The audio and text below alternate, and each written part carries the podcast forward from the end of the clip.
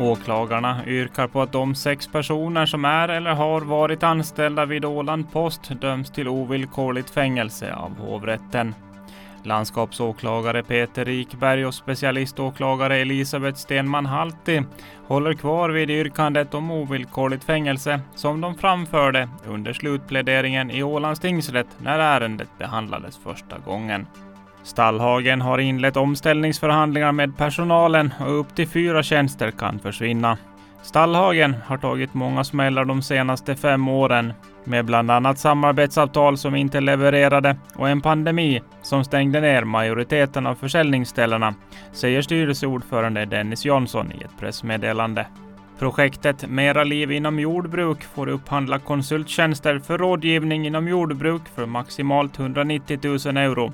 Det har minister Christian Wikström obunden beslutat vid enskild föredragning.